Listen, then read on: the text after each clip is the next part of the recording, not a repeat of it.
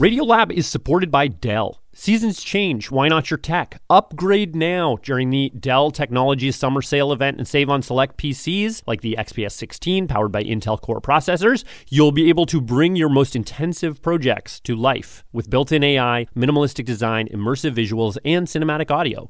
When you shop online at Dell.com slash deals, you'll have access to exceptional tech and electronics plus free shipping on everything. Amazing prices await you for a limited time only at Dell.com slash deals. That's Dell.com slash deals.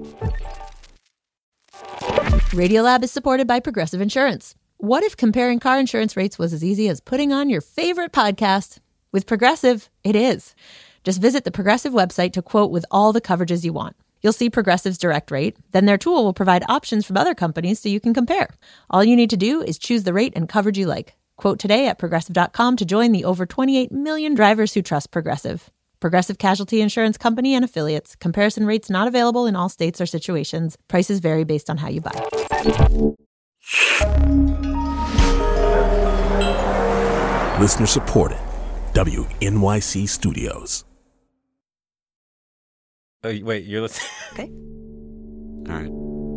Okay. All right. You're listening, Listening to Radiolab. Radiolab. From WNYC. See? Hey, this is Radiolab. I'm Latif Nasser, I'm Lulu Miller. and we find ourselves, um, as sometimes we do, um, in a moment where we're thinking back to an old episode we did because the topic we covered is sparking all over the news right now. Yeah, and that topic is the quote unquote abortion pills. Yeah. And on April 7th, 2023, which for us is also known as last Friday, a federal judge in Texas ruled that the FDA's approval of one of those drugs, mifepristone, was invalid. According to him, it should have never been approved.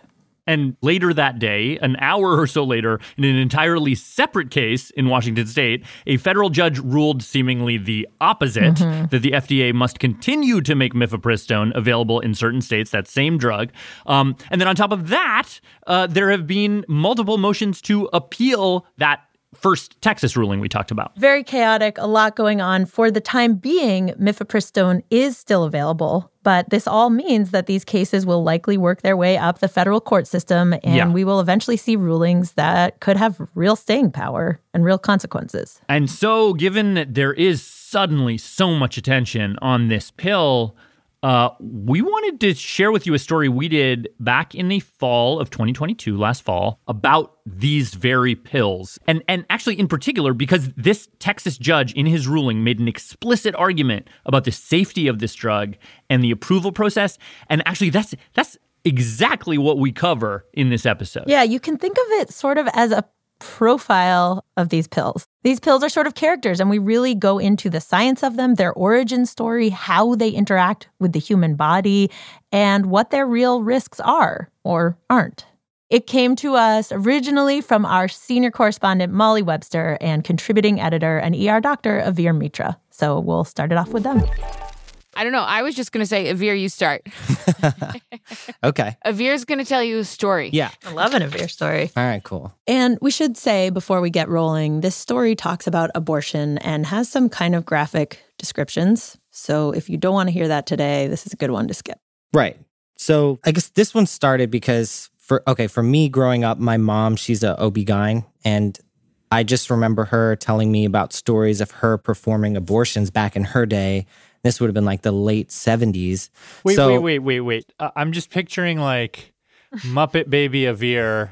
Uh, like even before you were a doctor, your mom would tell you doctor stories. Yeah, I just grew up around so many medical stories. Both my Yeah. parents are doctors that we talk about things at the dinner table that a normal family would be horrified. They would be actively vomiting, and I'm just like, oh yeah, pass, you know, pass the salt, please. So basically, you know, when she would talk to me about these procedures, they were pretty invasive. Like it was not a small deal, if that makes sense. Right. And even now, in a hospital or clinic, it's pretty safe, but it's still something we take seriously. I mean, it's safe because we take it seriously. So, for the last couple months, ever since the Supreme Court decision about abortion, I've been thinking about um, like, what is this going to mean for us in the emergency department now that we're living in this post Roe world? Because, you know, like, regardless of what you think about abortion, if people aren't able to get them, I'm anticipating a lot more patients showing up in the ER with like complications or people who've attempted to do their own abortions and hurt themselves in the process. Yeah. So basically, you know, now at my job, you know, I have to occasionally organize conferences to teach ER residents things. And so I ended up hosting this OB doctor named Laura MacIsaac, where I work, who for many years has been running the division in my hospital that deals with the abortions that we do. Now, what I was anticipating was sort of like this high drama ER type of lecture of like, all right, when a patient comes in with a coat hanger abortion, these are the things you got to think about. Mm. It's going to be sepsis. You, here's how you evacuate, or you know, uncontrolled bleeding. Where you, you know, what type of blood are you going to do? How are you going to match the blood? This is what I was in my mind picturing the lecture would be about. Mm-hmm. But it actually wasn't like that at all. What she sort of talked about ended up kind of blowing my mind in a completely different way. Huh. So, Hey. How's it going? I'm good. How are you? Hello. I emailed Molly and I was like, Molly, Laura. Hi. Good handshake. let's just go talk to her. I'm so glad that it was more interesting than you expected. And basically, she told us while we've all been arguing about the politics, the legality, and the morality of abortion, the actual practice of it has been really on its own trajectory. Since I've been doing this work, it's changed probably more than any other thing I can think of. For the majority of abortions happening today, we're not talking about surgeries. No, it's with the medications to induce abortion, pills. And while I knew that you can take pills to induce an abortion, I hadn't really thought about like how much this really does change everything about what it means to get an abortion. And how much of that has really just happened in the past few years since COVID. And in a weird way, because of COVID. Okay, so the story starts back in the 80s. Roe v. Wade just happened, and you have greater access to abortions. And the way that we did abortions was surgically, right? So it was like the woman, you know, is put on a table, she's given anesthesia. Someone actually had to like go into a woman, into the cervix, and uh, pull out the growing embryo or the growing fetus. And that's just sort of the way it was. Yeah. Until two things start happening on opposite sides of the world. Hmm. The first one is in Brazil.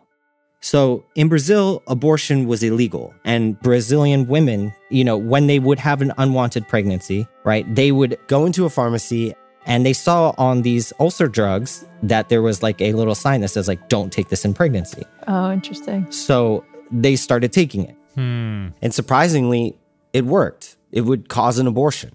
And how does that work? How does it do that? Well, so that drug, it's called misoprostol. Misoprostol is a prostaglandin, and prostaglandin is something that we make in our body, and it does a bunch of different things all over the body. One of them is healing ulcers, but another one in the uterus, it causes it to basically contract. Hmm. That's it. And so if you're pregnant, you know, that can just basically make the uterus flush the embryo out. Huh. So it just it just basically physically ejects it. Mm-hmm. And so it induced abortions, but no one really knew like how much to take and stuff. And it was like, hmm. do I take it in my mouth? Should I shove it up my vagina and like get it near my cervix or my uterus? No one knows. Sure. So really what they were seeing is that sometimes it didn't work. Right. So that's misoprostol, which works some of the time. Okay, right. So, meanwhile, while all this is happening in France, you have a doctor, Etienne Emile Baulieu, and his whole idea was like, well, um, in the early stages of pregnancy and throughout pregnancy, we really need progesterone. Right, because progesterone helps the uterus build up a thick layer of like bloody tissue that can support a possible pregnancy. And the embryo, you know, needs to implant into that tissue. And so he was like, well, if we know that the body has to amp up progesterone in order to facilitate a pregnancy, what if I did something that like interrupted that? Oh. And so he and his research team develop this drug called RU486, uh, otherwise known as mifepristone. So mif- mifepristone is basically a progesterone blocker. And so when you take mifepristone, that layer can't grow. And essentially that signals the body to shed that layer. Then essentially you're just saying like, you just say, nope. No place for you to implant here. Yeah. Move along. So that's mifepristone. Um, there's one problem though, which is that mifepristone will cause the uterus to be an unfriendly place for the embryo, but it won't then actually expel that embryo. Hmm. And so you need to combine something with mifepristone to make it flush out the uterus. So then the doctors in France are like, wait a second, we're hearing about this ulcer drug in Brazil that's kind of doing what we need. And so what if we take that and combine the two? Because then the misoprostol would get your uterus to like force Oh, wow. out the stuff that has dropped off the edges of your Wow. uterus. Yep. Oh, that's very vivid and clear. Okay. Yeah. Yeah. And then when they combine these two, what they see is like a 95% success rate and it's very safe. Et voila, they created the abortion pill. Okay, so in 2000, the Miffy Miso pill combo comes to the market in the United States. Oh, wow. So that's like, that's years later. Yeah, so basically, like there was um, like scientific testing we had to do in the states, but then there was also all this politics because it is like an abortion drug. hmm But eventually, they get approved. Though even then, there were still all these um, hoops that doctors were jumping through to get it to patients. Yeah. Like what? So, like, for example, doctors would run all of these tests. You had to check a blood count. This is Laura MacIsaac again So you have to draw blood. to make sure is this person anemic? We used to do a blood type, Check their liver function. do an ultrasound, and make sure that it was not an ectopic pregnancy. Every once in a while, a pregnancy will implant somewhere outside of the uterus. If it's in a fallopian tube, that as it grows, it will rupture the mom's fallopian tube. And these Is- pills do work for that or don't work for that? No, it wouldn't work for that. It would not. Yeah. No, because you know you are flushing out the uterus, but if the if the Right. embryo is not in the uterus, it's just going to keep growing. Right. And so that's like a super dangerous situation that Mhm. you know that this situation can happen in any pregnancy, but it can also happen, you know, in this type of scenario. right. And I should say that, you know, you didn't have to do all these tests. Doctors sort of just did them out of precaution. But there were some things that doctors had to do.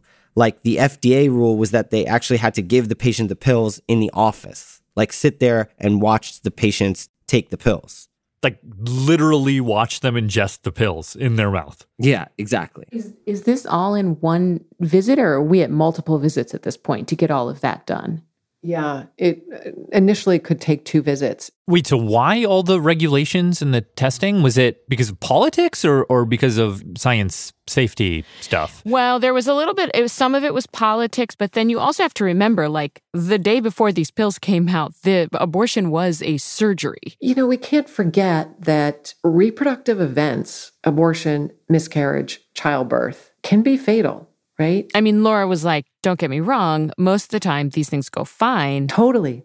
But when it doesn't, it is scary and you have to act fast and the light bulbs have to go on and say, something's not right here. Why does she have a fever? She might be septic. I'm not going to leave her side till I figure this out. So it's not like bad shit never happens. And honestly, even when everything's going right, there's like you you're heavy bleeding. Right. there's uterine contractions. There could be vomiting or diarrhea. It's a full body experience that can feel and be scary Yeah. even if it ends up being okay.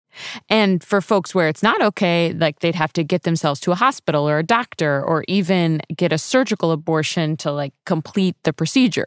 So i did find myself when i was talking to laura like saying, you know, as the person who could bleed from these pills, Yeah. like I appreciate the guardrails because I have just a lot. I'm a person that has a lot of questions all the time. It's why I'm in the job that I'm in. if I could just have a little doctor living in the corner of my house, would so I would be the happiest person ever. How I little would- do they have to be? I would just be like, Here's applying for the job, basically. I know. I was like, there's an opening.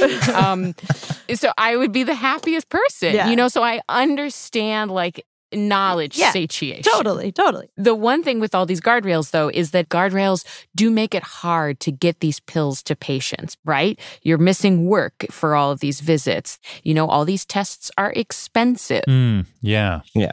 So to sort of like advance the story, right? This is the state of play in 2000. And the Miffy Miso abortion is approved for up to seven weeks. Okay. Now, over time, like the next couple of decades, doctors are starting to, and these are OBs specifically, right? They're starting to experiment and test the boundaries of clinical practice. So, Someone tries an experiment, meaning a scientist? yeah, like a researcher doing a clinical trial. So, the initial dose of mifepristone was 600, I think, milligrams. Yeah. They try, well, maybe we could, this is pretty high. Let's try 400.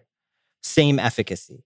Then they cut it down to 200, same efficacy. So the dose is going down. The weeks are going out because remember, at first you could only give the pills up to seven weeks. And that's not that much time considering, you know, it's typically going to be four weeks by the time you realize you missed a period. And then you have to get all your shit together, get these labs done, come back, get the ultrasound. Right. You know, it doesn't buy us that much time. So it started at seven, then they tried eight, still works. Tried nine, still works. 10, still works. Wow. Meanwhile, the labs that are being drawn, doctors are starting to think, well, do we really need this lab? The type and screen where we check the mother's blood type, do we really need that? And they're experimenting with taking that out. Nothing bad is happening. The CBC, you're looking for anemia. Well, turns out you can just ask someone if they have anemia. They take the CBC out. And I just want to say, um, a lot of this experimentation started in other countries. So it'd be like, oh, the UK is doing it this way now. That's interesting. And then, you know, Sweden would do something. And then, then France would try something. Right. So I basically what you see with these pills is just this kind of steady, steady step of progress in the science around them and the ways that we give them to people. And then COVID happens. And almost overnight, everything about the way we use these pills changes in a huge way. When we come back, the abortion pills and the pandemic face off. Stick with us.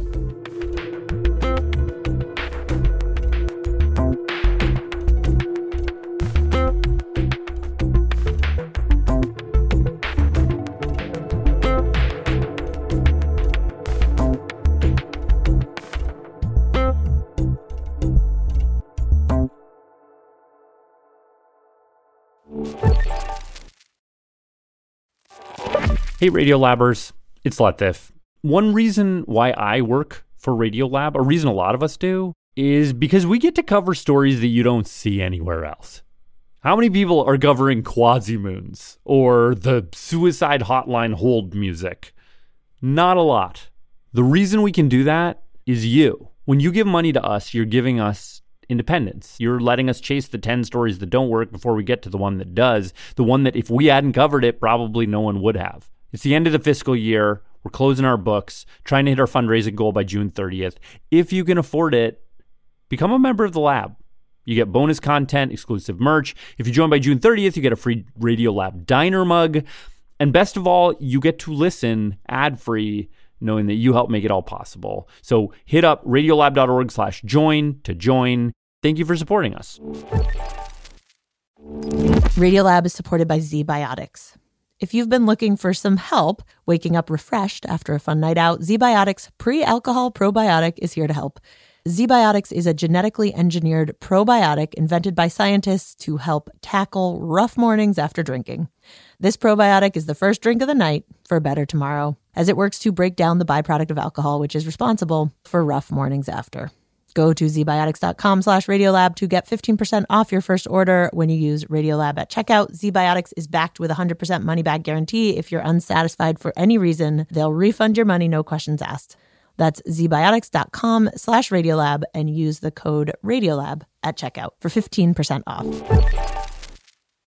WNYC Studios is supported by Titanic at New York City Center. Don't miss the Encore's production of Titanic when it sets sail at New York City Center this June. This four time Tony winning musical features an all star cast, including Bonnie Milligan, Ramin Karimloo, and Judy Kuhn, and a stunning score performed by a lush 30 piece orchestra. Come aboard the ship of dreams. Titanic runs for just two weeks, June 11th through 23rd at New York City Center. To learn more, visit nycitycenter.org/titanic. Lulu. Latif. Avir. Molly. Radiolab. Okay, so now it's the beginning of 2020, and these pills are around. They're becoming more and more common. Yeah. So nearly half of abortions in the United States are happening because of these pills. And then COVID happens. Everything changes. Women still need to have abortions. And the ACLU right. leads a lawsuit against the FDA, basically saying that forcing patients to come into the office to get these pills poses a huge medical risk to both the doctor and the patient. Now, because of COVID. Because right. of COVID. Right. And they win. So now patients don't have to come into the office to get these pills. Yeah. And on top of that, doctors did away with ultrasounds and testing for all but the most high risk patients. So now all of a sudden, the majority of abortions are happening over video chat. They're essentially becoming like, quote, no touch. No touch abortion. That's Laura MacIsaac again. Was that like for for people who are doing this? Was that a huge moment? Huge. When telehealth abortions first started, I remember my first feeling was, oh, some bad things are going to happen. We're going to miss some ectopic pregnancies, or patients are going to estimate their gestational age poorly. I'm just used to doing it with the patient in front of me. in medicine, you know, it's like we're super conservative. We don't want to rock the boat. We one mistake makes us all feel terrible, Yeah. even if 99 uh, of the rest of the time it went fine. But it turns out Telehealth abortion and in person abortion have the same outcomes. there's absolutely no difference. Oh my gosh. Really? Nothing? Nothing? Nothing. So the efficacy rate is the same, right? The failure rate is the same. The adverse event rate is the same. That's wild. So it's like the worries may have been legit, but the worries were in vain. Yes. Yes. Wow. I'm kind of shocked. Like I feel like especially when COVID first hit, like there are all these stories of like like it's like people doing Zoom funerals and Zoom weddings and those were all and then but like nobody was talking about Zoom abortions going on at the same Yeah. time. Exactly. And I mean, Laura's take on it is that like all of this happened precisely because, you know, there was so much else going on. And neither the pro abortion movement or the anti abortion movement even got the chance. They were too distracted by COVID to be fighting these. Fighting over how doctors should be doing these abortions. Huh. Wow. Yeah. But there's actually one more thing that Laura told us. Zoning in on the US. Something that almost feels like a signal of what abortions might look like in the future. So, this nonprofit called Aid Access has been providing women with mifepristone and misoprostol through the mail. And Aid Access is the U.S. branch of this abortion provider that is literally mailing abortion pills all around the world. Huh. And it's run by this European doctor who has developed a company to practice essentially in other countries where access to abortion is really limited. What you do is you go online, you fill out a questionnaire, and then a doctor on the other end would read it. And if hmm. they felt like you qualified to have a medical abortion, they would mail you the pills directly to your house. In the first two years of the service, there were 57,506 requests from people in the United States, and they came from all 50 states. This is Abigail Aiken, professor at the University of Texas, Austin. Abigail and her team looked at data from almost 3,000 of those patients, and we found that 96% of people were able to end their pregnancy uh, without any f- intervention from a medical provider. how does that compare to the same statistics for if this is done in a clinic setting? Yeah, that's a great question. So these results in terms of effectiveness are really on par with what you would see in the clinical Really? setting. Yeah. Again, same results, no greater adverse events, even when a doctor and a patient weren't speaking to each other at all. And can I just say also that there was this other result that was very interesting. There were actually several ectopics, not many, a handful, maybe five in one study, three in the other, that were diagnosed by the service at the time of consultation. So the person would share symptoms of some kind and they would say, We think that's probably an ectopic. You should go get that checked out before you uh, proceed with this. And they would actually get into care earlier than if they had waited until they had, you know, severe abdominal pain and vomiting. So you mean it's like the form that they did sort of flagged them? Yeah, exactly. Wow. Yeah. So it's a it's a crazy study. This is the idea that had been percolating and aid access is definitely the vanguard, but it's this idea of the self-managed abortion. And I think of it like Molly's probably tired of me hearing saying this same metaphor. Never, never. but Jenga, I just played it the other day. Um, Okay. I see this whole thing like a game of Jenga, right? How? when when the medicines come out, we have a perfect block of Jenga. You know, like the whole structure's there. And as physicians, we're very scared to take things out of this structure. But we start saying, well, you know, really, I don't know if we need this particular lab, hepatic function, eh, whatever. Let's take that out. Structure still stands, you know? Boom, boom. We keep taking out different parts of this Jenga tower. With COVID, huge chunks of the Jenga tower come out, structure's still standing. And so, what's incredible is just the amount of pieces we've been able to take out of this Jenga tower and have it still stand. And really, what's the last piece that is always there is the doctor. Hmm. You know, we put ourselves at the center of this whole process, partially out of care, but partially probably out of some hubris, I would say, you know? And so, taken to its fullest, the self managed abortion is really saying, what if there's no face to face contact with the doctor at all? What if you fill out a form and if you check the right boxes on this form, then you're just good to go? You do this completely on your own. And so, that idea, I think, is subtle, but from my perspective, it's profound. There is no doctor directly involved in your care. You know, it's like getting a like a IKEA couch, you know, it's just like here's the instructions. Hmm. So what so so like what does this mean? You know, that's what the that's what I keep asking myself is like so what? And right now 90% of abortions are happening in the first trimester where you could potentially use these pills. And so the so what to me is that like what these pills are telling us is that we now have the ability to take abortions, a good chunk of them, outside of clinics, outside of hospitals, outside of institutions, and put them into the hands of people, which I think is just such a cool and interesting trajectory. That said, you know, one thing I think important to note is that we're talking about abortions with pills, but there are a chunk of people for whom that doesn't apply at all. You know, they need to get the, the old school, you know, surgical abortion, and that's fine. Um, but the percentage of people getting an abortion using pills, it's literally just a line graph that just keeps going up every year. And it's really just happening because of the science of these pills. It's can I just say it's like so funny to hear you both tell this story cuz it's like we're so used to every story about abortion it's all about the politics. It's like so politically drenched. It's like every single little detail about it is like is like a culture war. But what you're telling is like the story that seems like there's no politics in it really, uh, Right. Uh, or very little, um, which is kind of surprising to me. It's like making me do a double take, kind of. That that's what I th- I think is so Mhm. incredible is like Yeah. science moves based on science. More or less. I mean, you know, obviously there's politics involved, but in this case, I'm seeing that these pills keep moving and moving and moving in the same direction. It's bigger than politics. It's bigger than the Supreme Court. It's bigger than all of that.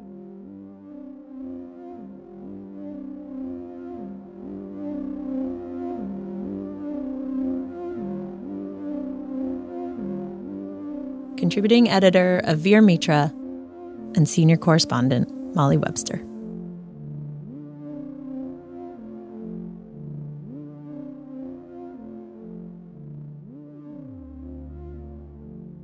So that was the piece we played just a few months ago. Uh, at the time, it seemed to us, at least, like like it really really was mostly a science and medicine story. But obviously now the law and the politicians have caught up, and and now this pill is sort of in the in the in the crosshairs. But we should say for the moment, this pill, mifepristone, is still available at pharmacies and it doesn't seem to be affecting the work of Aid Access, the Yeah. group we mentioned that sends patients abortion pills through the mail. So thanks for listening. Stay tuned.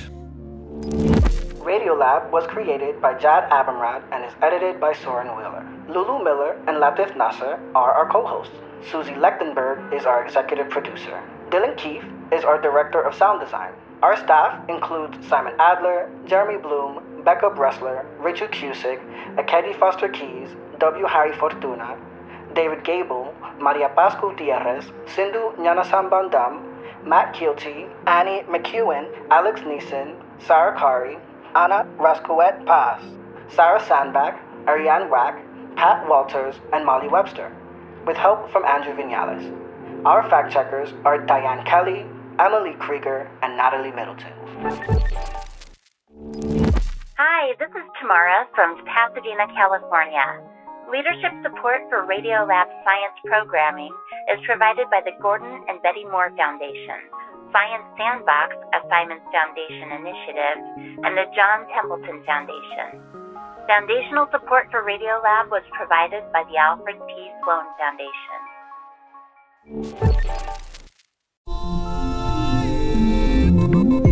I'm David Remnick, host of the New Yorker Radio Hour.